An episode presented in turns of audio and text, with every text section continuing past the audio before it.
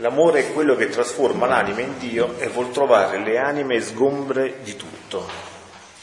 Continuando il mio solito stato, quando appena è venuto il mio sempre amabile Gesù mi ha detto, figlia mia, le altre virtù, per quanto alte e sublimi, fanno sempre distinguere la creatura e il creatore. Solo l'amore è quello che trasforma l'anima in Dio e la forma una sol cosa sicché il solo amore è quello che trionfa su di tutte le imperfezioni umane, che consuma ciò che le impedisce per far passare l'anima a prendere vita divina in Dio. Ma però non si può dare vero amore se non si riceve vita, alimento dalla mia volontà.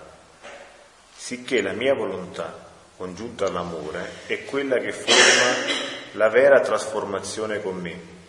Sta a continuo contatto della mia potenza santità e di tutto ciò che io sono, sicché si può dire che è un altro me. Tutto è prezioso, tutto è santità per quell'anima. Si può dire che il suo respiro, il contatto con la terra che calpesta è prezioso, è santo, perché non sono altro che effetti del mio volere. Poi ha soggiunto, o oh, se tutti conoscessero il mio amore e il mio volere, finirebbero ad appoggiarsi a loro stessi e molto più agli altri. Gli appoggi umani finirebbero, oh, quanti li troverebbero insignificanti, dolorosi, scomodi. Tutti si appoggerebbero al solo mio amore, che essendo spirito purissimo, non contenendo materia, si troverebbero al loro bellaggio, appoggiati in me e gli effetti da loro voluti. Figlia mia, L'amore vuol trovare le anime sgombrate di tutto, altrimenti non può vestirle della veste dell'amore. Succederebbe come a quel tale che volendo vestire un abito, quell'abito è ingombrato di dentro, quindi non se lo può sestare. Fa per far uscire un braccio e trova l'ingombro, silché poveretto o deve rimetterlo o fare una cattiva figura. Così l'amore, quando la vuol vestire di sé, se non trova l'anima sgombrata del tutto, amoreggiato si ritira.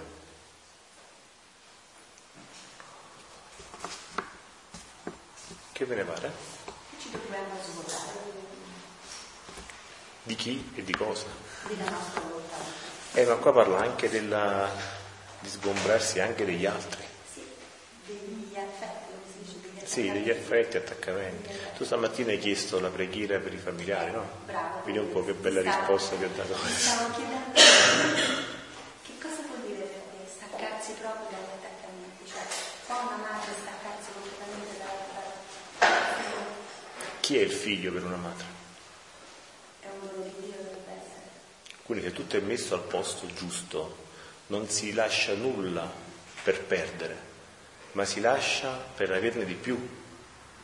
Quando Dio ha fatto la creazione, ha fatto la creazione, poteva fare così, no? E faceva la creazione. Invece dice il libro, e questa cosa l'ho vista proprio questa settimana perché mi era sfuggita, dice, dice Gesù a Luisa, prima fece il vuoto, poi creò la creazione. Prima fece il vuoto. Ed è questo che bisogna capire. Se noi non facciamo il vuoto, questa vita non scende. Ma non dobbiamo fare il voto perché il voto è il fine per cui siamo creati. Dobbiamo fare il voto perché grazie al voto lui può riempirci e raggiungere il fine che ci ha creato.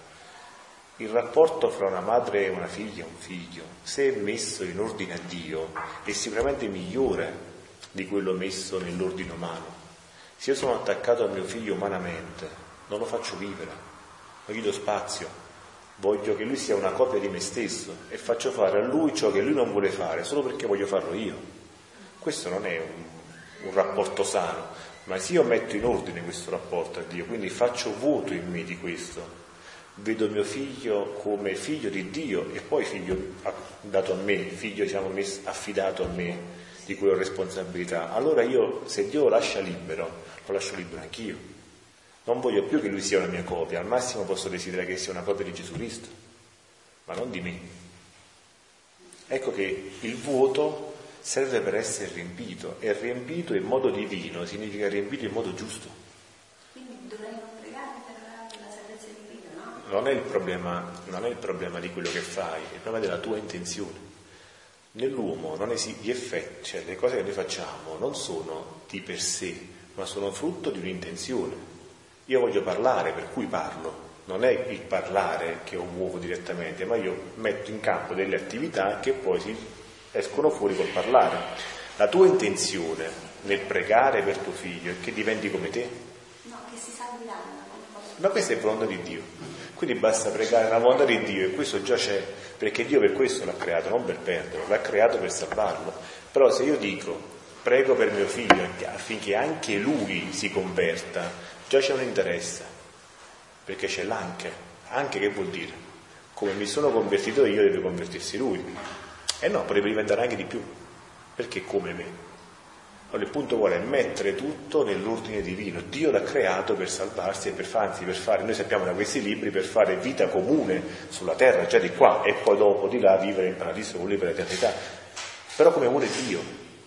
Per cui per me, fra un mio figlio e un tuo figlio, in ordine a Dio, non c'è differenza. Ed è questo che la Divina Volontà insegna. Umanamente parlando, e come dici tu, certo io sento la carnalità dei miei figli che, che reputo miei, ma in ordine a Dio non è così. Tant'è che lo stesso Gesù usa questa parola, che non è mia, ma è di Gesù. Quando gli dicono fuori alla porta c'è stata tua madre ci sono i tuoi fratelli, lui come risponde?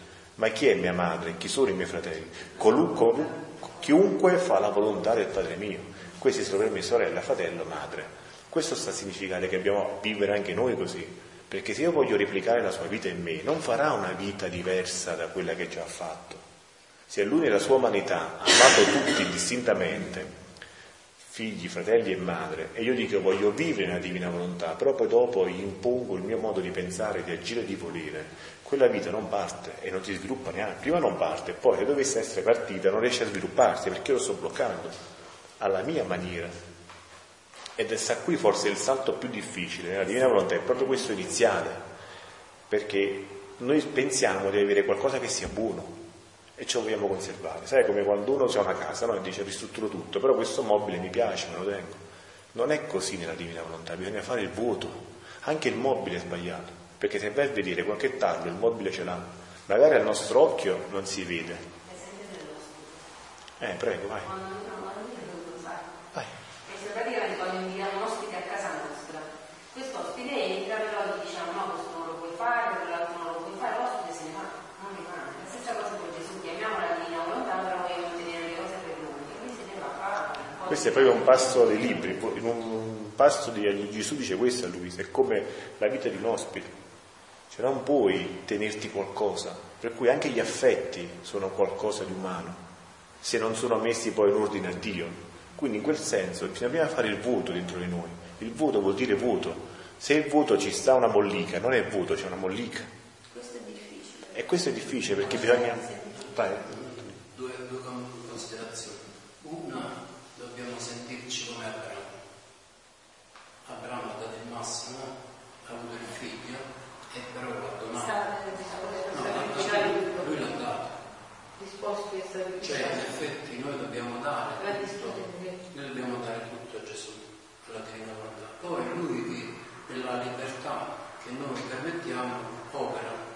Quindi, cioè, se è la nostra volontà che prevale, non prevale la volontà di Dio. Però Dio che ci chiede? Di mettere le nostre intenzioni nella sua volontà. Se noi vogliamo una cosa buona? Quella di vedere il figlio con la figlia, o qualsiasi azione, anche un atto santo, dice Gesù a Luisa, però non è nella volontà di Dio, no va bene, c'è anche un'azione santa, però che non è nella volontà di Dio, quindi deve essere tutto volontà di Dio. Quindi desiderare che il figlio si converta è una cosa buona, però deve essere nella volontà di Dio, donata a Dio, e lui deve provvedere al figlio. Ma io questo cioè, prego perché questo Eh. avvenga. Ma basta vivere la divina volontà, vedi? Anche il mettere l'intenzione è sempre qualcosa di umano, come a dire aspetta, tu non sai bene quello che serve a me, te lo dico io. Ma Gesù non ha bisogno di sapere che Perché se adesso l'anno prossimo l'altro figlio si dovrebbe sposare. E secondo me va a sposarsi in chiesa, ma Ma non, non- non deve, il nostro compito è quello, Gesù ci ha fatto conoscere questo dono. Sì. Perché? Per farcelo vivere. Punto. Tutto il resto è una perdita di tempo, è un distoglierci dal piano originario e principale, vivere la divina volontà. Sei qui non perché tuo figlio si sposa santamente, sei qui per vivere la divina volontà, per questo ti ha chiamato. Per cui la nostra preoccupazione, ma di tua come mia, come di tutti, la nostra preoccupazione è quella di vivere l'attimo presente e nell'attimo presente desiderare la divina volontà operante in noi. Perché già il pensiero del domani, il pensiero di ieri mi fa perdere l'attimo.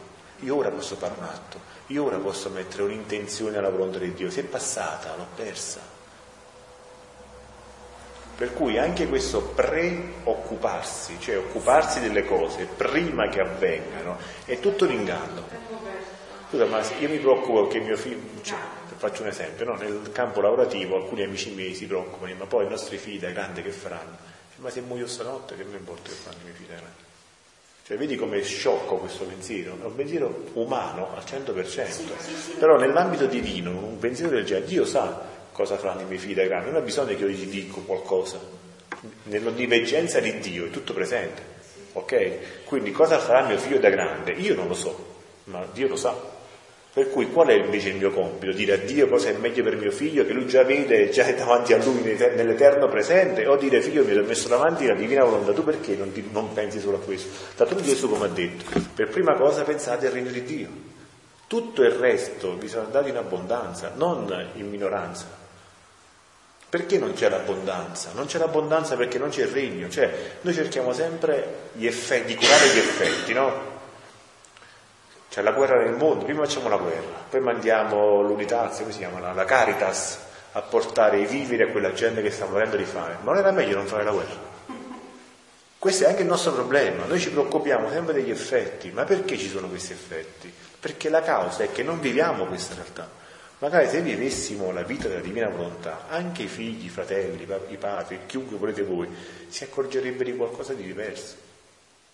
Ma se noi veniamo qui e poi dopo preghiamo per gli altri, che gli altri però noi non ci muoviamo mai dalla nostra posizione, ha anche poco senso.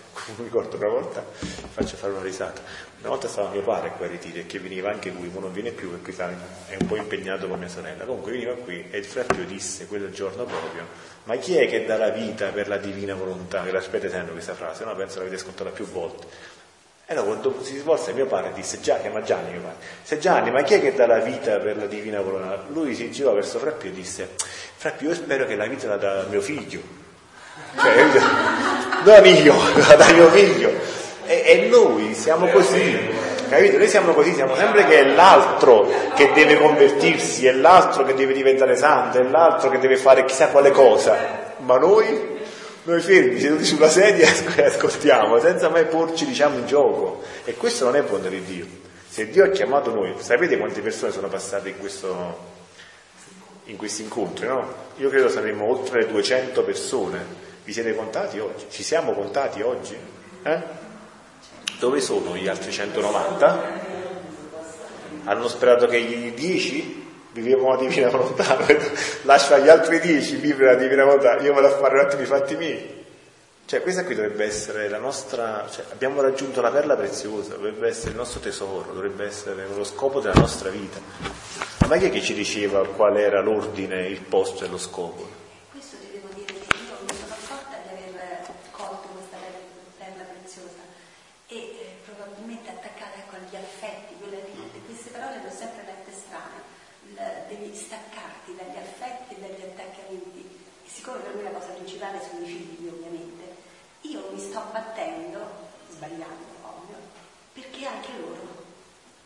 Riescano ad entrare. Non è volontà di Dio. La volontà di Dio è che tu fai gli atti per loro, che tu cerchi di vivere questa vita, che lo desideri. Poi lui fa Sì, ma vedi, anche il Papa ha detto... Allora, c'è un passo che dice, le anime che vivono nella divina volontà sembra che non facciano nulla, e invece fanno tutto, tutto, non qualcosa, tutto. Tutto vuol dire che non tralasciano niente.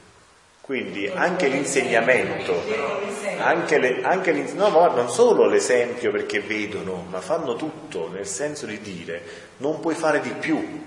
Cioè se io girassi il mondo senza mangiare fino a che muoio, Quest'atto non sarebbe più forte per la conversione di mio figlio che vivere la divina volontà. Se non, ci, non, comprendiamo questa cosa, non riusciamo a capire l'importanza della divina volontà. Io potrei prendere tutto quello che ho, bruciarlo dalle povere, rimanere senza niente, con un vestito addosso.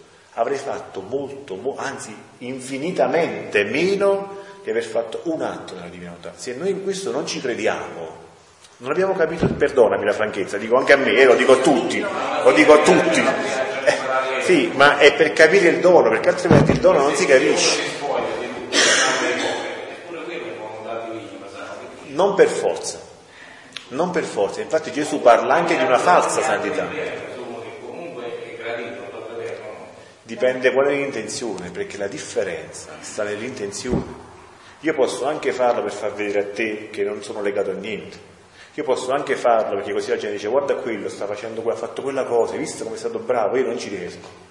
Ma l'intenzione non viene espressa nell'azione, ma la conosce il cuore. E soltanto chi, chi, legge il cuore conosce la mia intenzione. Io ora sto parlando con te, no? Potrei parlarne perché voglio farmi per vana gloria, ok, per vana gloria, potrei parlare per gloria di Dio e potrei parlare perché mi hanno dato questo incontro, oggi pomeriggio ho scherzato un corpo, vengo qua e vi leggo le paginette. Tu da fuori non te ne accorgi, qual è la mia intenzione. Però Gesù la sa la mia intenzione ed è quella che fa la differenza. Anzi, la sa più lui a volte che Bravo. Abbiamo, abbiamo parlato di, della ha detto proprio noi queste, queste conoscenze le concretizziamo con la preghiera, no? Perché noi andiamo a pregare tre ore oggi. Noi il lo conosciamo però per allargare le disposizioni di altre persone affinché noi pregando, facendo atti e giri, queste persone si allargano e gli atti e giri agiscono su queste persone, cioè eh, ricevono un flusso di vita divina, queste persone, nel tuo caso potrebbero essere i tuoi figli, allora si dispongono a conoscere il dono e a vivere la divina Padre. Questo noi dobbiamo concretizzare questo fatto qua. L'importante è fare il voto. Hai letto il titolo, no? Fermato, eh, prego dicendo a Gesù, guarda un po' più in qua, dammi il dono. là, quindi... Dammi il dono, questa è la preghiera. I figli della divina volontà devono avere la gloria come, diciamo, come cose più importanti, no? come priorità. La gloria di Dio, la salvezza dei fratelli e l'avvento del regno. Tutto il resto è conseguenza di questo. Se io non capisco questo, non conosco ancora la divina volontà. Quindi la gloria di Dio, la salvezza dei fratelli, ci stanno anche i figli, quindi Certo. È il regno, è il regno che è la parte che non dimenticarti il regno che è la parte più importante, mi devi proprio il regno. No, grazie a Dio, grazie a Dio. Posso andare avanti o qualcuno vuole dire qualcosa? Volevo Prego. fare una piccola considerazione. Gesù dice a Luisa negli scritti, che cosa vuoi? E dice Luisa, Gesù io non voglio niente, voglio solo te. Quindi, no, in effetti Gesù ci chiama a, a distaccarci da tutto desiderare solo Lui, perché Lui c'è tutto. Quindi noi partiamo dalle conoscenze della vita umana e gli chiediamo quello che sentiamo che sia necessario. Però se arriviamo a chiedere che Lui venga a vivere in noi, quello che Gesù vuole è questo, cioè il dono è quello di, di far vivere Gesù in noi. Poi le altre cose sono relative, che se no Luisa avrebbe detto altro. Quando Luisa risponde che non voleva niente, dice allora Gesù a Luisa, allora hai capito. Tu non ti accontenti del poco, è tutto. E quando però Luisa fa quella alzatina di testa che insiste nel dire salva mia madre, salva mia madre, Ma vedi, è il trentasesimo volume, Gesù dice a Luisa, figlia mia, allora non hai ancora capito cosa vuol dire vivere nella divina volontà, 36esimo volume, quindi diciamo, dobbiamo dare anche il tempo al tempo, nel senso che, vedi, la vita nella divina volontà non è come un acquisto di un bene, io oggi ho comprato il cellulare, posseggo il cellulare, la vita volontà, poiché è una vita infinita, eterna, noi la possederemo in eterno, o meglio, tenderemo a possederla in eterno, ma la perfezione o la completezza non sarà mai raggiunta perché la creatura comunque è limitata. E che vuol dire? E poi ricordate una cosa, noi siamo in cammino. La divina volontà non è un dono dato una volta e per sempre. Noi dobbiamo sempre dire sì tutte le mattine. Cioè tutte le mattine, perché vedi, stamattina parlavamo del fatto di Adamo, non neanche a fare apposta, anche a tavola ci lo stesso discorso. Il, il peccato originale è stato il più grande male che potesse succedere all'umanità e le conseguenze di, queste, di questo peccato sono talmente evidenti che non solo hanno costretto un Dio a incarnarsi nella sofferenza quando non aveva neanche predisposto che fosse così, ha dovuto cambiare un po' diciamo, i suoi programmi, ma poi anche noi, gli effetti di quel peccato sono sempre che noi, dice San Paolo, voi siete corpo, spirito e anima.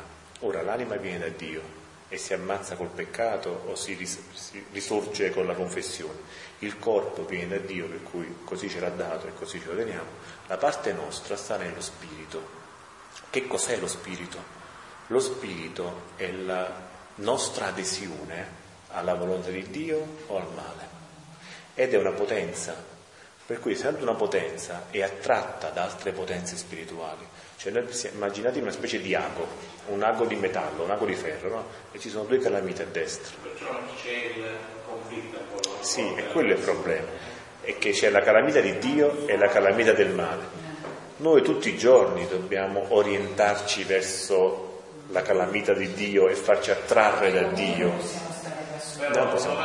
Però il problema è che anche l'altra calamita attira. Qual è il grande vantaggio che non hanno coloro che non conoscono la divina volontà? È che noi più ci fasciamo di luce, di volontà di Dio, più la potenza della calamita di Dio aumenta più la conoscenza aumenta, più la calamita diventa potente, a tal punto che la sua potenza aumenta. Io mi avvicino, a un certo punto sarò lì, ma non sarò mai costretto, perché la libertà, cioè il libero arbitrio, rimarrà fino a che chiudiamo gli occhi e dice questi, Gesù dice in questi brani, anche poi dopo la morte do il tempo all'anima per decidersi con me o contro di me.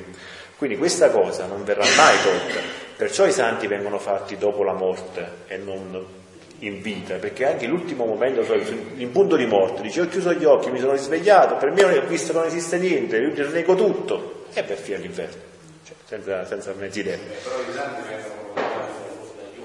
Se gli uomini non avessero, se la Chiesa non fosse di Dio, sì, ma grazie a Dio la Chiesa è di Dio e quindi da questo punto di vista è infallibile. Perché la Chiesa è prudente, perché deve essere prudente, che magari uno ha lasciato uno scritto No, ma guarda che lo è in eterno, perché davanti a Dio l'onniveggenza. Esatto, perché l'onniveggenza è un concetto che noi non conosciamo, perché non è facile da comprendere, eh, certo. legati a spazio e tempo, ma l'onniveggenza fa sì, dice il, dice il catechismo della Chiesa Cattolica, che la Madonna e l'umanità di Gesù Cristo sono stati creati in uno stesso decreto di predestinazione. Cioè questa cosa, se uno ci va a riflettere, è, è, è, inconcepibile al mente umano, cioè la madre che concepisce il figlio è stata decretata contemporaneamente al figlio che venne generato dal padre prima di tutti i secoli. È allucinante. Cioè se ti metti a ragionare su questo concetto che è scritto benissimo nel, nel catechismo della Chiesa Cattolica, allora ecco che la, chi, chi, ha suggerito un concetto umanamente incomprensibile, se non alla luce della divina volontà e dell'eternità di Dio? Ecco perché la Chiesa, nella Chiesa agisce lo Spirito Santo, no? Ok, andiamo, andiamo avanti, facciamo il prossimo. Oddio. L'amore simboleggiato nel sole abbagliante. Se Diana, cortesemente accendiamo un po' la luce perché c'è poca luce qui, a proposito di sole abbagliante, è meglio un po' di luce. Vedi, questa è l'umana volontà, bisogna per vedere la luce, invece Dio che luce sarà anche all'oscuro. Ok. Guarda, hai visto come comincia? Questo è quello che da chiarire, svuotare, svuotare di spirito, non di cose. Per fortuna che l'uomo, con la sua intelligenza, ha inventato una corrente. Ma questo è sempre opera di Dio, che permette all'uomo, certo, che l'uomo l'ha scoperto, sì, ma guarda che tutta la storia è stata, imbe- tutto, tutto, il bene che c'è nella storia, che c'è anche il male purtroppo, ma tutto il bene è, beccato, è tutto imbeccato da Dio. Cioè Dio ha detto all'uomo guarda che puoi fare questa cosa, e lui si è svegliato, tu è vero, posso fare questa cosa. Il genio, che ha il colpo di genio, è uno che viene da là.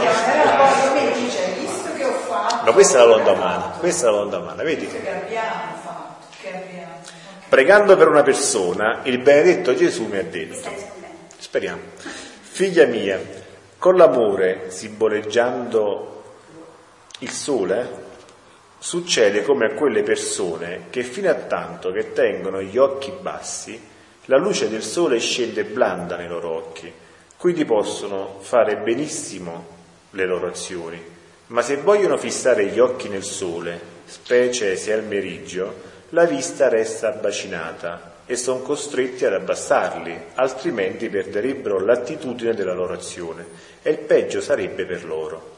Al sole non farebbero nulla di danno, continuerebbe con la sua maestà il suo corso. Tale, figlia mia, per chi mi ama davvero, l'amore per loro è più che il sole maestoso, imponente. Le persone, se lo guardano da lontano, la luce dell'amore scende blanda nei loro occhi quindi possono progettare, tramare insidie, dirne male, ma se si fanno per avvicinarlo, fissarlo, la luce dell'amore risplenderà nei loro occhi e finiranno con l'allontanarsi e col non pensarci più. E l'anima amante continuerà il suo corso senza neppure pensarci se la guardano o non la guardano, perché sa che l'amore la difenderà del tutto e la, ter- e la terrà al sicuro. È scritto un po' male, eh? diciamoci anche la, non è proprio semplice da comprendere.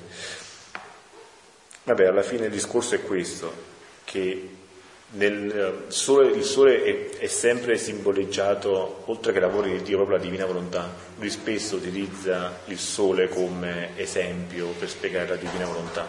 Il punto è che più l'anima si avvicina alla divina volontà, la desidera, la cerca, più viene eclissato tutto ciò che è intorno, no? Perché è come se l'occhio fosse abbagliato da quella che è l'amore di Dio, dalla divina volontà, e ti senti, e ti senti anche libera. Allora ecco, questo risponde anche a te in quel discorso sempre di prima, nel senso che più tu ti immergi nella divina volontà, più questi affetti automaticamente vengono messi in ordine. E ti dico di più, è proprio il libro, è proprio la lettura delle, dei passi di Luisa che ti aiuta a fare questo soprattutto i primi dieci volumi, che non so perché amo leggere non il primo adesso, invece mi ho detto di leggere l'undici, però diciamo nei primi dieci volumi c'è proprio tutto questo passaggio qua, c'è quel passaggio di purificazione che serve alla creatura per liberarsi da tutti gli attaccamenti umani e, riportare tutto in ordine a Dio. E questo è anche il discorso che fa qui. Le riflessioni, le cure personali, anche sul bene, per chi ama Dio, sono tanti voti che forma l'amore.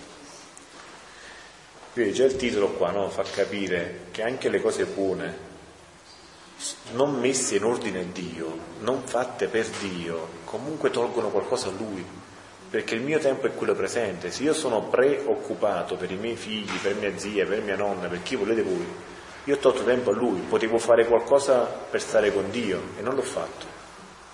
Quindi infatti lui dice anche quando parla delle altre santità, no? dice quanto tempo perso nelle altre santità. E fa un esempio semplicissimo, l'ubbidienza, no? la santità dell'ubbidienza. Io devo aspettare che qualcuno mi dia un ordine per obbedire. E tutto il resto del tempo che faccio? Penso, oh, questo, oggi non ho avuto nessun ordine, sta passando la giornata non ho fatto nessuna, nessuna cosa per Gesù Cristo. Vedi quanto tempo perso. Il vivere la divina volontà invece, e lo voglio ora, dopo, più tardi, non c'è il tempo, cioè, e sono io che scelgo quando, perciò è un discorso di volontà. Quindi se prendo tempo a pregare per una determinata persona, in particolare, eh, faccio tempo invece No, tu tutto ciò che fai puoi farlo, non è, pregare non è mai perdita di tempo, però tutto, noi siamo chiamati a vivere questo, questo dono, puoi pregare nella divina volontà, cioè puoi prendere spunto da quella persona, come diceva la madre stamattina, prendi spunto da quella persona, ma non ti fermi a quella persona viene Gesù a pregare in me per lei, dopodiché dice Gesù, aspetta figlia mia, però vieni pure tu a pregare con me, vedi come faccio io, io non prego solo per te, perché in questo momento sono 7 miliardi di persone, ma davanti a Dio tutta l'umanità è contemporaneamente presente. E a tutti sto facendo battere il cuore, a tutti sto permettendo di respirare, anche a quelli che mi stanno in questo momento flagellando, quelli che mi stanno offendendo, quelli che mi stanno crocifiggendo, quelli che stanno preparando la bomba atomica, quelli che stanno squagliando sotto l'acido gli ebrei, cioè pensa quanto, quanto puoi spostarti, perché la difficoltà nostra è slegarci dal tempo e dallo spazio. Noi siamo così piccoli che pensiamo ora è in casa mia, però se tu ti alzi nell'eternità, no? Vedi tutto insieme. C'è un bellissimo esempio, non so, mi arrivano i libri che si fa, dice se tu vedi passare una processione e ti metti sotto al palazzo, no? sotto a casa tua, e passa una processione. Tu vedi il primo, poi conti il secondo, magari dopo due ore arriva l'ultimo. Però dice Gesù, se tu ti alzi e ti metti all'ultimo piano, vedrai che vedi un pezzo di processione, la vedi in contemporanea. Tu vedi il primo e quello che passava dopo un'ora, perché con lo sguardo abbracci tutto quel pezzo. Ora se tu sali ancora più sopra, vedrai tutta la processione intera, non aspetterai più due ore per guardare l'ultimo, ma tu con un solo sguardo vedrai il primo e l'ultimo contemporaneamente perché abbracci con lo sguardo quel pezzo di terra. Ora immagina salire ancora più su, uscire dal mondo. Pensa a uscire anche, non solo questo, questo è spazio, no? non solo uscire dallo spazio, ma uscire dal tempo. Tu vedrai tutte le generazioni come se fossero una sola, come la processione. Guarda che gli esempi di Gesù sono bellissimi perché sono chiari, sono semplici e sono, che, che fanno reali, eh, sì, fanno capire il punto. Il nostro sforzo è non stare sempre così, perché se continuiamo a guardare a terra, solo i piedi nostri vediamo. Ma alzarci nella divinità dove è tutto presente. Scusate, allora sono andato a prendere il sacerdote per chi vuole confessarsi, ne avevamo parlato prima, eh, quindi uno alla volta va a confessarsi. E una cosa, dato che dobbiamo dargli un'offerta, se è possibile lasciare magari un euro a persona quando si va, lasciamo sul, sul mobiletto di là, poi lo raccolgo e glielo do io, va bene? Voi adesso vi chiamo io perché è data una sola allora, questa facoltà che è solo divina, perché nessuno di noi senza conoscere la divina volontà poteva neanche immaginarla questa cosa, no? E fa parte del dono del divino volere. Allora io, io aspetto il dono, ma per imparare a guidare una macchina non posso aspettare che qualcuno venga e mi metta, non so, un microchip in testa e dice ora tu sai guidare la macchina, come faccio? Prima mi metto in macchina, poi provo a accendere il motore, poi magari provo a fare uno stacco frizione, a mettere una marcia, a fare un metro, cioè non pensiamo al dono come qualcosa che scenderà dall'alto, sai, folgorato sulla strada. Sì. Il dono arriva facendo un'esperienza. Allora, se io sto pregando e mi accorgo che prego solo per me e per la mia famiglia, prima cosa da fare è dire, ma Gesù non vuole così. Allora mi incomincio a allargare. Poi sto mangiando, ma Gesù non vuole che io mangio solo così. Vuole che mangio nella divina volontà, vuole che ringrazio per tutti, vuole che faccia questo atto alla maniera divina e atto dopo atto si costruisce la vita. Per cui se noi vogliamo vivere la divina volontà e abbiamo costantemente e fermamente preso la decisione che viene confermata da un'intenzione continua, perché se ho preso la decisione due anni fa, ma poi mi comporto diversamente, non ha senso, no? Quindi se questa mia decisione è vera e io continuamente ho l'intenzione di voler ricevere questo dono, io mi adopero come se l'avessi la preghiera del cuore, detto la Madonna del Meggiugorie, è un dono che Dio dà a chi prega di più. Ma se io aspetto il dono della preghiera del cuore per pregare, ma non prego mai, lo avrò mai? Non l'avrò. La divina volontà è un dono che Dio fa a chi desidera e comincia a vivere nella divina volontà. Magari un giorno, un'ora, mezz'ora, come volete voi, ma cominciare. Perché purtroppo noi abbiamo bisogno di tanti atti per fare sì che un habitus di un altro diventi il nostro, perché per 10, 30, 40, 50, 60, 70 anni abbiamo fatto a modo nostro, ci siamo vestiti dei nostri panni, chi di più, chi di meno, chi più tempo, chi meno tempo. Ora questo vestito deve essere lasciato, infatti come dice Gesù, bisogna lasciare l'uomo vecchio affinché risorga l'uomo nuovo. Però non è un miracolo che va così, va se io voglio e mi dispongo, perché non basta solo la volontà, bisogna anche disporsi. Se io lo voglio, ma non, se io voglio andare a Roma, ma non mi dispongo mai a prendere il treno o la macchina o qualunque altro mezzo, rimarrò a casa mia e non potrò dire che è colpa di un altro che a Roma non ci sono andato, perché non mi sono disposto ad andare a Roma. Avevo l'intenzione, ma non, non l'ho messa in atto. Quando l'ho messa in campo sono riuscito ad andare a Roma, perché il mezzo c'era. Ora Gesù, che è il mezzo, già l'ha fatto, tutta la parte diciamo che non spetta a noi, è già tutta pronta. Siamo solo noi che dobbiamo fare la parte nostra. E la parte nostra, perché non siamo fatti per fare grandi cose, partiamo dalle piccole, partiamo da quelle più pratiche. Se vediamo che facciamo degli atti umani, fermiamoci un attimo. Cioè, ma questo atto umano non, un, non l'ho fatto la divina volontà, riportiamolo. Sì, è perché c'è una bella parola nella, nelle 24 ore che dice non farci perdere lo spirito di continua preghiera. Quello dovrebbe essere nostro, cioè avere uno spirito di continua preghiera la preghiera non è altro che un rapporto fra noi e Dio, poiché Dio è una persona. Io non posso dire conosco mia moglie a minuti, a, minuti, a secondi, allora due ore la sera sto con mia moglie, poi domani faccio mezz'ora. La vita, il rapporto fra le persone deve essere continuativo. Io sono sposato non dal mezzogiorno all'una, dalle otto alle nove, sono sposato tutta la giornata. Per cui il rapporto con l'altro deve essere continuo. E il rapporto con Gesù, che è una persona, perché spesso abbiamo anche l'idea di un Dio, non so, aleatorio, astratto, messo lì, è una persona, si deve coltivare a tutti i momenti. Quindi le preghiere già mentalmente, no? Tu dici, stasera non ho detto le preghiere per dire, pure oggi non ho pregato. No, io oggi ho vissuto senza Dio, no, non ho pregato. La mia vita è stata fatta senza atti divini, cioè senza Dio. La preghiera potrebbe essere anche fatta, ecco, per scopi umani e non per volontà di Dio. Mi serve qualcosa oggi, allora prego perché mi serve qualcosa. Questo lasciamolo diciamo, agli altri. Noi che abbiamo ricevuto la conoscenza di questo dono, dobbiamo coltivare un rapporto, una vita. Infatti dice Gesù nei libri verso gli ultimi volumi che la mamma partorisce in ogni figlio che vuole vivere la divina volontà, il bambino Gesù. Il bambino è un bambino ha bisogno di atti continuati. Io non posso crescere un bambino e faccio mangiare un giorno sì, un giorno no, oppure oggi respira, domani non respira. Cioè non bisogna astrarsi dalla... La vita è uno specchio della divinità, per cui bisogna... come sono le cose naturali, così sono anche quelle divine, anzi le cose naturali sono specchio di quelle divine, per cui se uno sta a crescere un bambino, sa cosa vuol dire crescere una vita? E la vita divina è questo, è un bambino che nasce, che va alimentato con gli atti, con giri, con il nostro desiderio continuo di farlo crescere. Prego. Cioè, noi respiriamo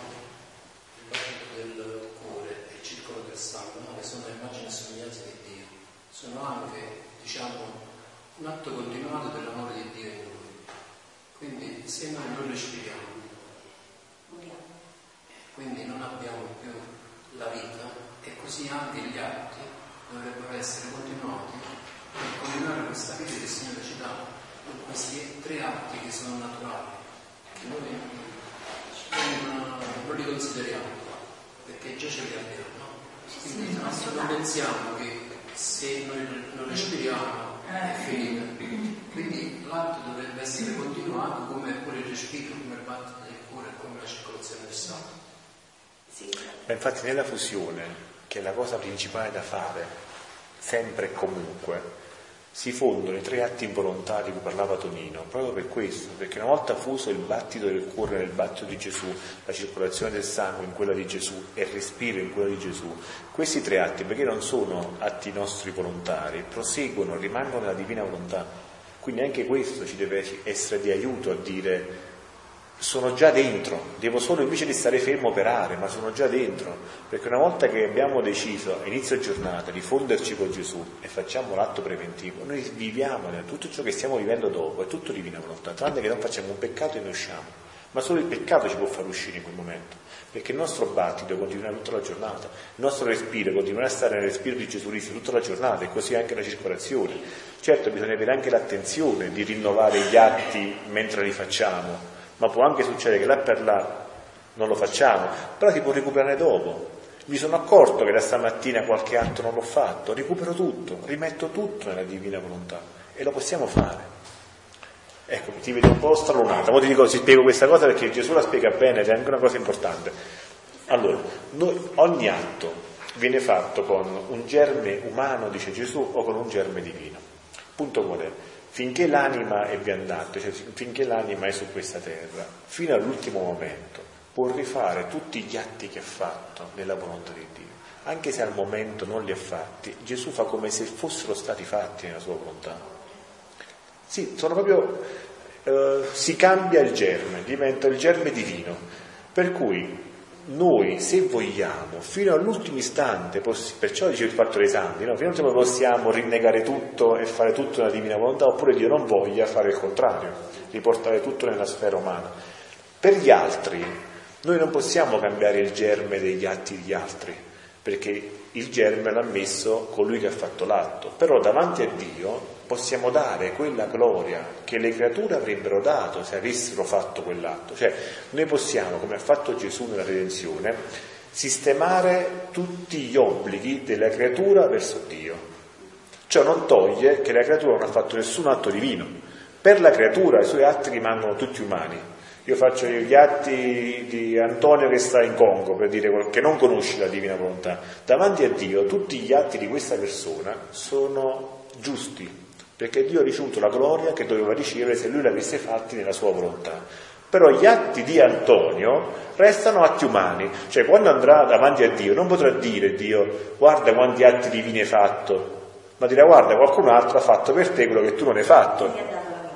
Sì, non- esatto. E dare la gloria a Dio cosa significa? Che comunque quell'atto si mette su Antonio per primo e su tutti quelli che non sono ancora aperti e sta lì pronto per entrare appena si farà un po' di luce in quell'anima. Quindi il vantaggio è i tre- le tre cose, no? gloria a Dio, salvezza ai fratelli perché quell'atto rimane sui, sui fratelli pronti appena si apriranno e l'avvento del regno, perché se io faccio gli atti di tutti, Dio guarderà il mondo e non vedrà tutta tenebra, vedrà tutta luce se facciamo tutti gli atti di tutti gli uomini, anche se quegli uomini non solo non conoscono Dio, ma fanno atti contrari alla volontà di Dio, che è l'opera che ha fatto Gesù. Perciò Gesù dice io voglio continuare la mia vita in voi. Ed è una vita non esteriore, qua c'è un'altra cosa, è meglio che la sfatiamo subito, perché altrimenti, vabbè, non ci sono persone molto sensibili al dolore, no? In questi incontri viene spesso persone che quando si parla di sofferenza loro vanno subito in tilt, no? Allora, chiariamo anche questo. Noi siamo chiamati a rifare la vita di Gesù Cristo interiore, non esteriore. La vita interiore di Gesù era basata su questi tre concetti principali, gloria a Dio, salvezza delle anime e impetrare il regno. Quello che si è visto da fuori è un'opera di redenzione proprio di Gesù Cristo, il quale con questo compito è venuto, ma se il peccato Adamo non avesse commesso il peccato, Gesù sarebbe avuto nella gloria, non avrebbe sofferto neanche un, un chiodo di quelli che ha sofferto. Per cui la sua opera esterna è un'opera di redenzione che ha avuto lui e hanno avuto tutti i santi precedentemente Luisa, ciascuno nella sua caratteristica, nella sua virtù, l'obbedienza, la sofferenza, quello che volete. Oggi Gesù non vuole più queste santità. Queste santità sono state completate e io sono convinto che l'ultimo che l'ha completato è San Pio da Pietrelcina. Con San Pio da Pietrelcina io credo, ma questo lo dico io, non lo dice Gesù, che si sia completata l'opera della redenzione. Gesù adesso con lui si è aperto un altro capitolo, potremmo dire, della storia, quello di riportare la creatura a vivere, santi- fiat santificante, a vivere nella volontà di Dio, che è una vita interiore, non è una vita esteriore. Per cui non dobbiamo preoccuparci, ma noi staremo anche noi 60 anni dentro al letto. Come facciamo a stare 60 anni dentro al letto? E anche noi ci nutriremo di ostia e vomiteremo l'uva intatta. No, Luisa aveva un altro tipo, perché appena parli con le persone, questo è il problema, perché le persone hanno una visione di Dio, non di padre, ma di padrone. Allora dice, ma siamo vicini a Dio, ma mi succede qualcosa. E mo mi mette in croce e devo salire sulla croce. Cioè, questa è la mentalità purtroppo del mondo, è quello che il mondo conosce di Dio. Questi libri invece ci fanno capire, e le 24 ore sono chiarissime in questo. Dice Luisa, se dovevo scrivere un libro in cui si spiegava cosa accadeva all'umanità di Gesù Cristo, avrei fatto a meno di scriverlo, ce ne sono tanti di libri. Ci sta Maria Valtorta che ha descritto minuto per minuto, sembra la telecronaca della vita di Gesù Cristo, no? Quindi c'è tutto scritto lì.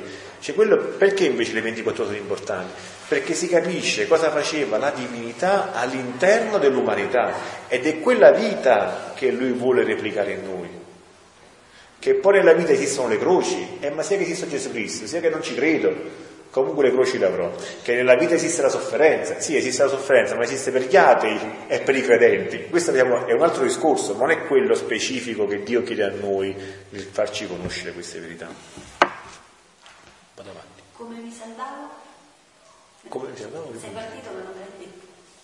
Cioè se io non faccio gli atti attuali, poi dopo ci ripenso e mi posso... Sì, sì, ah, il discorso di prima, sì, puoi rifarli tutti quanti, magari quando ti accorgi che si dice ma io oggi stamattina ho fatto l'atto preventivo, ma poi non ho mai chiamato la divina volontà a fare me, lo faccio adesso.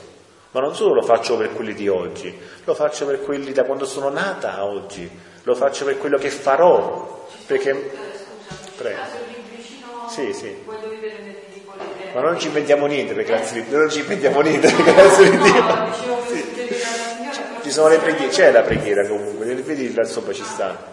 Non solo puoi farli, puoi fare anche quelli già fatti davanti a Dio, che tu non sai ancora che li farai. Per cui, vedi, Gesù non solo ci dà il compito da fare, ma poi sai che fa? Aspetta che noi diciamo, papà, io il compito non lo so fare. E dice Don Pablo, invece di dire, papà, ma quello a fianco neanche lui lo sta facendo, vedi, se la stamattina ha scritto niente, che siamo fatti così, diciamo, ma l'altro non sta facendo niente. Diciamo a lui, vieni a farlo tu. Allora cosa fa papà? Prende la mano e scrive, con la sua grafia. E poi dopo che fa, figlio mio, come sei bravo, guarda come hai scritto bene, tu lo vuoi dici, che ho scritto, io ho scritto io, hai scritto tutto tu. Ma io questo volevo, che tu lasciavi scrivere a me. Perciò Alessandro Gnocchi dice Gesù arrabbiato la terza volta, adirato la terza volta, Alessandro non voglio che tu fai quello che io ti dico, ma voglio che lasci fare a me in te quello che io ti dico.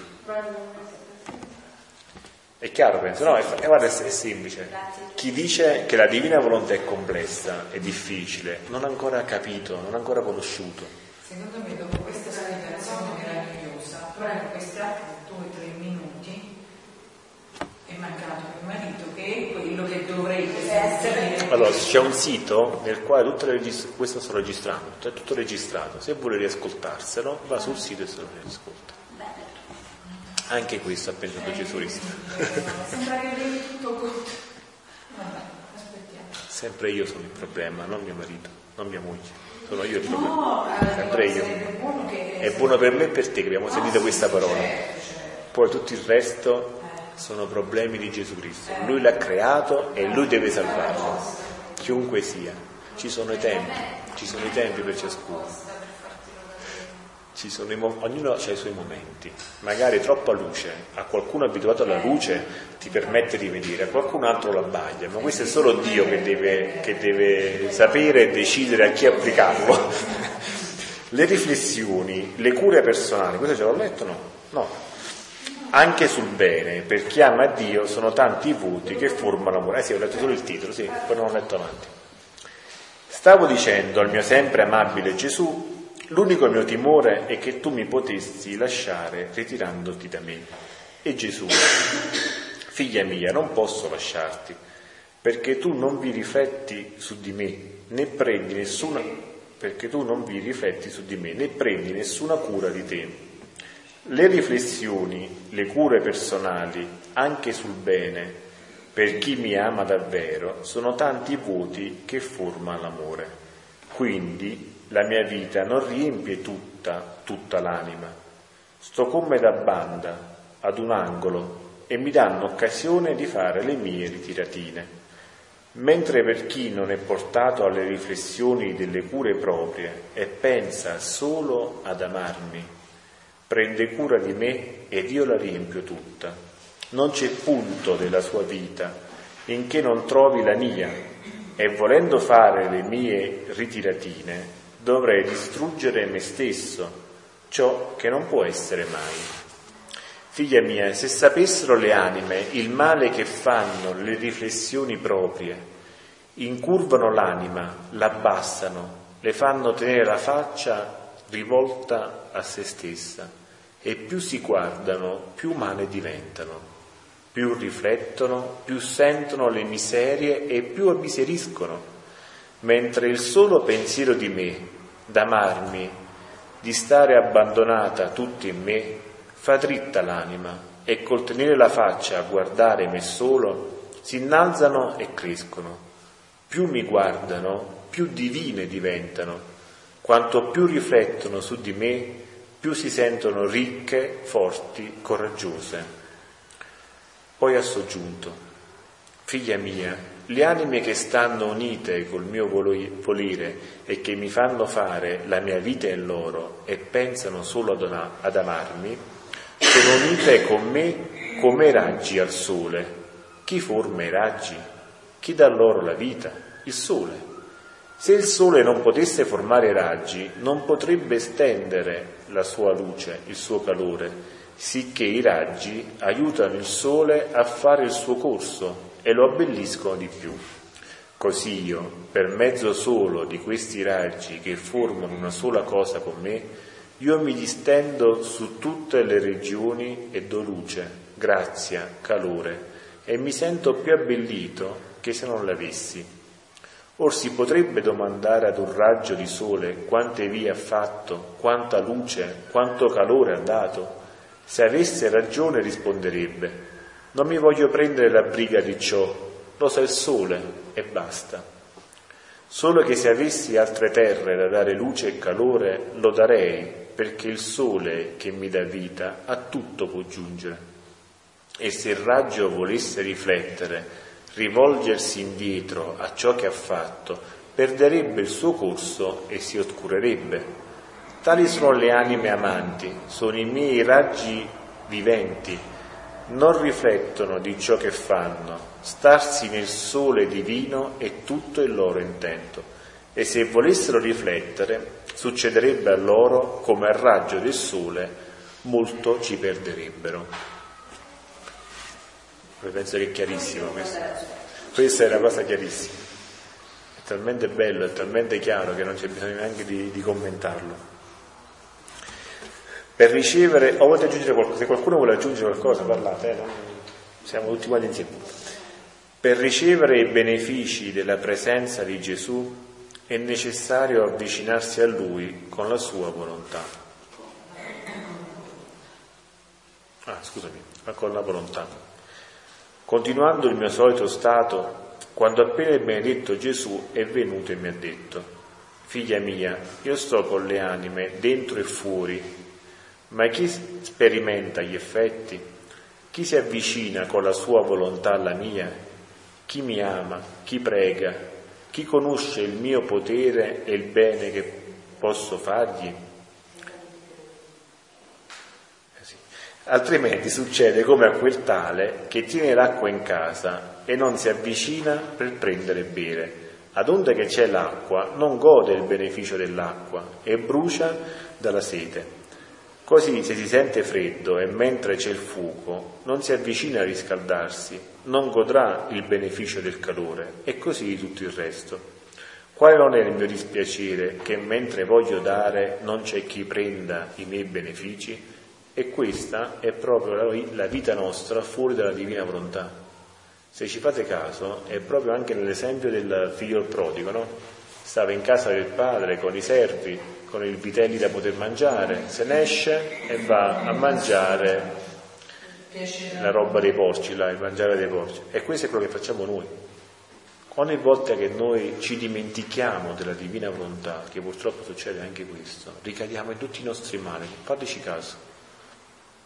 Tutta, tutto succede che cosa? Che la nostra memoria si scollega dalla memoria di Dio. La prima cosa che succede, ma l'anno scorso quella persona, ma quel fatto, cioè la memoria subito, dimenticandosi della memoria divina, cioè dell'amore di Dio, dell'onniveggenza divina, va a ricordarsi di tutto ciò che è spiacevole. Lo sperimentate questa cosa mentre siete riusciti a collegarvi nei ricordi, no? Ma tu l'anno scorso hai fatto questo, ma tu la settimana scorsa così, ti riporta alla mente tutta una serie di cose spiacevoli che sono proprio del male. Perché le tre potenze, volontà, intelletto e memoria, come dicevamo prima, no? o sono collegate alla divina o sono collegate alla morte, no? per cui scollegandosi dalla divina finiscono a prendere il nemico, il quale subito vuole deprimerti. Ma vedi come sei, ma vedi che hai fatto, ma vedi quanti errori.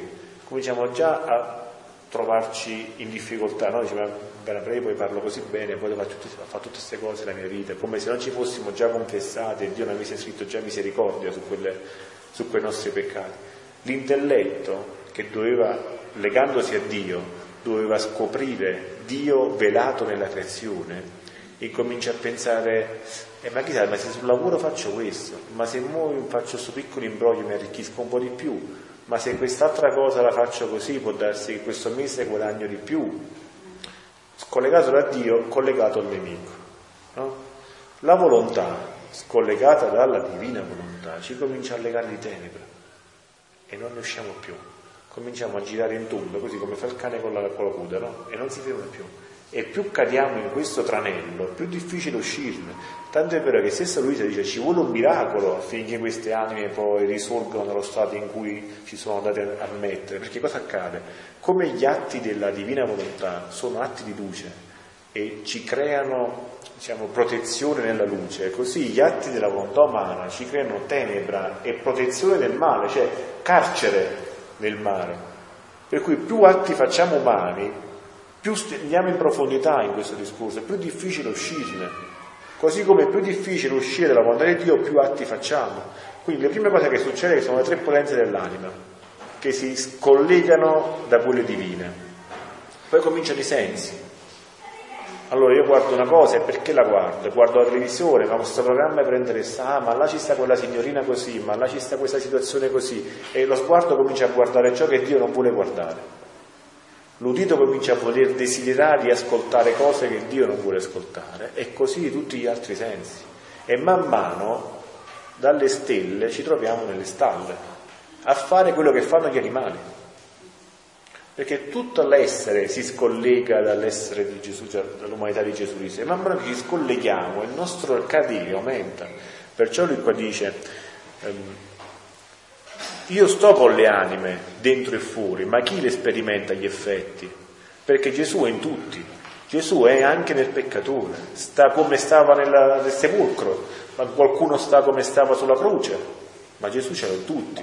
Eppure quanti sono e chi sono quelli che veramente si accorgono che Gesù fa vita in loro? Perché la fa anche se io non conosco Gesù Cristo. Quando in Deus Caritas Est il Papa ha scritto la volontà di Dio è più intima a me di quanto lo sia io stesso, non, non parlava dei santi, parlava di tutti. Quindi vuol dire che anche in me che non conosco la divina volontà, la divina volontà è presente, ma in che stato è presente? La differenza sta lì, perché la divina volontà vive in tutti. Però dice Gesù, qualcuno la utilizza come propria serva e quelli sono i ladroncelli della creazione, per cui loro utilizzano la volontà di Dio a scopi personali. Io utilizzo la mia salute per andare a rubare, io utilizzo la mia salute per ammazzare il prossimo, io utilizzo la forza che Dio mi dà la mattina non per andare a lavorare santamente e portare il pane ai miei figli, ma per rubare, per fare cose che Dio non vuole che io faccia. Quindi la divina volontà, che comunque è presente in me, altrimenti io morirei, è presente in me, è costretta a fare ciò che voglio io, ma ciò che voglio io è contrario a ciò che vuole lui. Cioè non solo io non faccio ciò che vuole, ma faccio ciò che non vuole. E lei è costretta a stare lì e non si muove. Non è che Gesù dice no, oggi con questo figlio faccio finta che non esiste. Perché se Gesù facesse finta che non esistiamo, torneremo nel nulla. Da dove siamo venuti, cioè dal nulla, torneremo nel nulla. Quindi lui è costretto a darci la vita, il battito, il respiro, la circolazione del sangue, il nutrimento, perché se noi mangiamo una mela e la mela ci dà nutrimento, non è perché la mela è magica, ma perché c'è la volontà di Dio che ci dà il nutrimento. Quindi lui ci alimenta, ci dà l'aria per respirare, ci dà tutto. Però chi è che veramente prende gli effetti di questa vita della divina volontà in noi? Solo chi la conosce. D'altronde posso avere anche un miliardo di, di, euro su un conto bancario, ma se nessuno mi dice che ce li ho, io faccio la vita del poveraccio. Poveraccio ero e poveraccio rimango. Il fatto di averlo, un, avere un dono così grande, ma di non conoscerlo, non, rende, non cambia la mia vita. La cambia quando qualcuno dice guarda che in banca c'è un miliardo depositato per te. Allora vado non solo la, l'informazione, ma la cognizione, cioè mi alzo dal mio posto, sto per terra, sto per la strada, mi alzo, vado in banca, dico guarda sono Giampaolo Cozzolino, vorrei prelevare dal mio conto. Allora in quel momento io divento ricco. Qui non basta neanche l'informazione, qual è il rischio di questi incontri che sono ormai, questo è il quinto anno mi pare che stiamo facendo, cominciando il quinto anno, a giugno mi pare che siamo partiti per il quinto anno, sono cinque anni che questa informazione giunge a tanti, ma non deve rimanere un'informazione, deve diventare una cognizione, cioè noi dobbiamo, sapendo che questo dono esiste e Dio vuole darcelo, dobbiamo disporci per riceverlo. Se non facciamo la nostra parte, rimane un foglio scritto, ma non diventa vita nostra. E voi pensate che ci può essere qualcosa di peggio di una creatura che ha conosciuto questo dono, di cui poi di là ne avrà pienamente coscienza se non avuta di qua. Dice, figlio, mi ha messo davanti il dono più grande che ho fatto all'umanità e tu hai girato le spalle e te ne sei andato.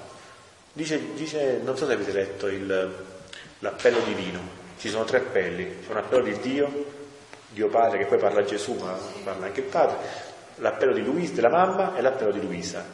Nell'appello di Dio Padre, l'appello divino, dice chi avrà il cuore così e poi non mi ricordo stesso bene, ma tipo chi avrà il cuore così duro da non voler accettare il mio dono?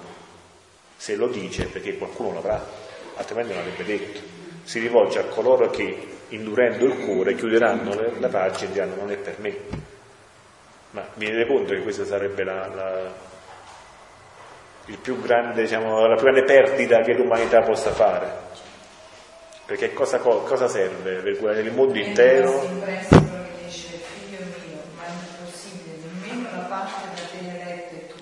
Diciannovesima ora. Mamma mia, proprio è... poche parole. Guarda, ieri si è suicidato un sacerdote, suicidato un sacerdote accusato di pedofilia. Quindi vedi che Gesù non dice le parole. No, beh, ma non, non parlo per il giudizio, non ci interessa. Io quello che voglio dire è che comunque, soprattutto i figli prediletti che sono i sacerdoti sono i più attaccati, sono quelli che devono subire più di tutti.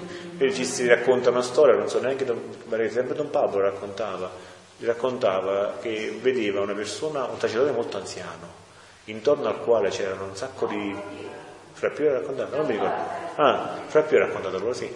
Eh, c'era, sì, è vero, un sacerdote molto anziano e c'erano raccontava questa storia fra Pio una sua omelia, no? non so per la frase che non mi ricordo i dettagli, però voglio farti il succo del discorso era che c'era questo sacerdote molto anziano con intorno un sacco di demoni che cercavano in tutti i modi di farlo cadere. E poi vedeva una città, che non mi sbaglio diceva Arezzo, che c'era vecchio, un demone vecchio addormentato. Cioè, e là non c'era bisogno perché la città era già sua. Questo per dire che è chiaro che se io vivo nei peccati da mattina alla sera Satana non è più a tentare, perché ormai sa che sono suo, quindi non ha più senso neanche la tentazione, sono già pieno di peccati, come tenta più? Invece una persona come il sacerdote che può, avere, può essere in positivo, una persona che raccoglie tante anime per Dio, deve essere massacrato di tentazioni, fino a che non cade o se non cade perché la grazia di Dio sovrabbonda rispetto, a, esatto, rispetto alla, all'attacco demoniaco, però sono quelli più tentati. Quindi, eh, ma poi pensate, pensate, cosa vuol dire oggi essere nel mondo, no? Noi tutti siamo nel mondo, però dover vivere con la coerenza del Vangelo, perché se noi a casa nostra diciamo, cadiamo, può, può vederlo il marito, la moglie, i figli, un sacerdote che cade è una, una stella che cade, voglio dire. Quindi è molto meglio per Satana far cadere il sacerdote che fa cadere a noi, voglio dire. Quindi anche da parte nostra, ecco, nella divina volontà che possiamo fare? Noi che possiamo fare sacerdoti? Possiamo fare tutti i loro atti, cominciare a dare tutta la gloria a Dio che avrebbero dato se tutto avessero fatto e vissuto la volontà di Dio. Già questo è un grosso parafulmine per loro. Però se noi abbiamo la mentalità di pensare sempre a casa nostra, sempre ai fatti miei, questa cosa non porta avanti né me né loro alla fine e ci, poi constatiamo gli effetti non riconoscendo la causa. Qual è la causa che loro cadono? Perché io non vivo la divina volontà perché se io avessi vissuto la divina volontà in pienezza avrei fatto anche i loro atti sicuramente e quegli atti sicuramente avrebbero schermato in parte totalmente i loro, i, loro, i loro, attacchi, le loro cadute, quello che è successo. Il, la, la madre Sante parlava di famiglia, ho usato una parola che io non conoscevo, sì, ha parlato di eh, famiglia, non mi ricordo che comunque il corpo mistico, alla fine ha chiamato in un altro modo il corpo mistico, ma il punto è che noi ci dimentichiamo che siamo un corpo mistico allora, se qualcuno... No, che ha detto famiglia, dopo ce lo domandiamo, dopo non mi ricordo come è stata un'altra parola che non mi sfugge. Se noi, noi, dimentichiamo che se qualcuno ci butta una pietra in fronte, la mano... Famiglia universale, bravissimo. Noi ci dimentichiamo che se qualcuno ci butta una pietra in faccia, la mano si mette fra la faccia e la pietra. Non dice non è indirizzata a me, mo se la via la faccia, che me ne importa a me. Perché noi così facciamo con i nostri fratelli. Cioè, ma mi è caduto lui, Vabbè, io non sono caduto, è quello lui. Perché questa è la logica del mondo. Invece noi dovremmo essere come la mano, soprattutto i figli della divina volontà devono fare quello che faceva Gesù nella diciannovesima ora, cioè placare la giustizia divina. Quello è il nostro compito.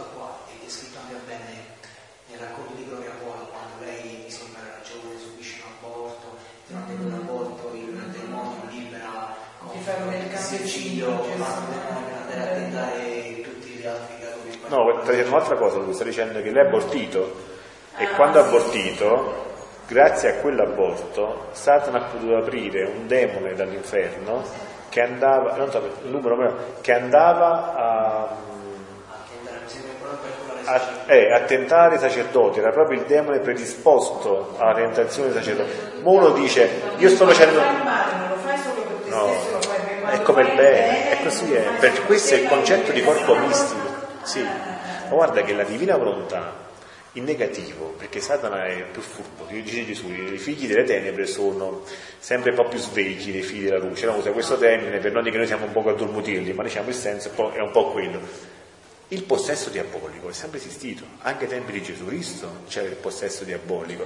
La vita nella divina volontà è io busso, se mi apri farò vita insieme. Allora, Satana non bussa, prende, prende e prende possesso. Dio bussa alla porta e aspetta, se mi apri faremo vita insieme. Ma che la creatura possa vivere con il male, tutti lo conoscevano questa cosa.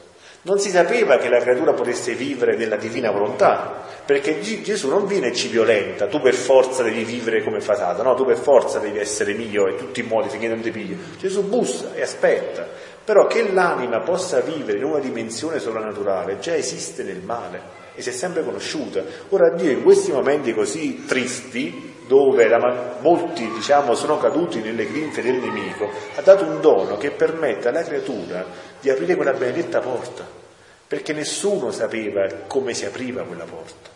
Lo stesso San Paolo dice non sono più io che vivo, ma è Cristo che vive in me, però non dice questa cosa come è successo, perché non la conosce. Lui intuisce la possibilità e la lascia ai posteri come intuizione, come germe, dice Gesù, come germe della vita della divina volontà, ma non ci spiega come. Oggi, grazie a 80-60 anni nel letto di Luisa Riccareta e 10.000 pagine, noi sappiamo che come si apre quella porta? Si apre semplicemente facendo un solo atto di volontà umana, perché questo è l'unico atto che la volontà umana deve fare, voler vivere nella volontà di Dio. Io tengo, ho l'intenzione continua di voler vivere nella divina volontà. Questo è l'unico atto di volontà umana che Dio vuole che noi facciamo. Si può mettere anche l'intenzione propria, nel senso, se è volontà tua, prego per questa serie. Sì, ma questa, vedi, già, questo è ancora un momento iniziale, quello devo dire, perché la vita della divina volontà sia un altro che vive in me. Io devo lasciare vivere lui. Quindi parlo quando lui vuole parlare, sto zitto quando lui vuole tacere. Eh, mettiamo che volessi pregare per qualcuno che so che lui non prega, non... allora voglio pregare io per lui mentre metto nella divina volontà, dico Gesù, eh, con il mio atto voglio riparare quello che lui non, fa. Sì, e Gesù subito, tu appena lo dici questa parola, Gesù dice un'altra, figlia mia, tutti gli altri ce li dimentichiamo. Allarghiamolo. No, e fai bene a partire da lì, cioè parti pure da lì, però Gesù subito, se tu stai a quell'orecchio attento, Gesù ti risponde, figlia mia, e tutti gli altri figli miei, facciamolo per tutti, però non facciamolo per tutti quelli che tu conosci, facciamolo neanche per tutti quelli che conosco io. Sì, sì, ma quello è Dio guarda la coscienza. E infatti, perché poi mentre prego quello poi è per tutti, esatto. è proprio automatico. È perché è Lui che lo vuole. Se tu hai un'intenzione ferma di vivere la divina volontà, eh, allora la divina volontà è una vita di fede ma Gesù è talmente misericordioso che non lascia la creatura senza, diciamo, un contentino che ti dice tutta fede è oscura. Cioè, si, Gesù parla, nel senso, si, pa, lui parla, si, la comunica all'anima il suo amore, il suo desiderio di fare qualcosa, non è che sta lì e muto. No, invece guarda che ti posso confermare che è proprio come è scritto nella Sacra Scrittura, ho cercato Dio nel tuono, Dio non era nel tuono, poi nel terremoto, non era nel terremoto, quando ho cercato dappertutto mi sono fermato e una brezza leggera ha accarezzato il mio viso che quasi non me ne accorgevo, lì c'era Dio. Sai quante volte a tutti noi, a tutti noi, Gesù dice non fare questa cosa oppure dice falla così. Sì, non ce n'è E noi pensiamo, rispondiamo anche, vabbè ma perché devo farla così?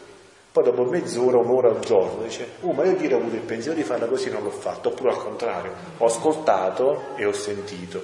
Ma quella vocina è Gesù, non è che ci sta un altro, ci sta un altro a fianco che ci sta parlando, voglio dire, è che per assaggiare il cibo della divina volontà ci vuole un palato che pian piano si abitui al cibo della divina volontà.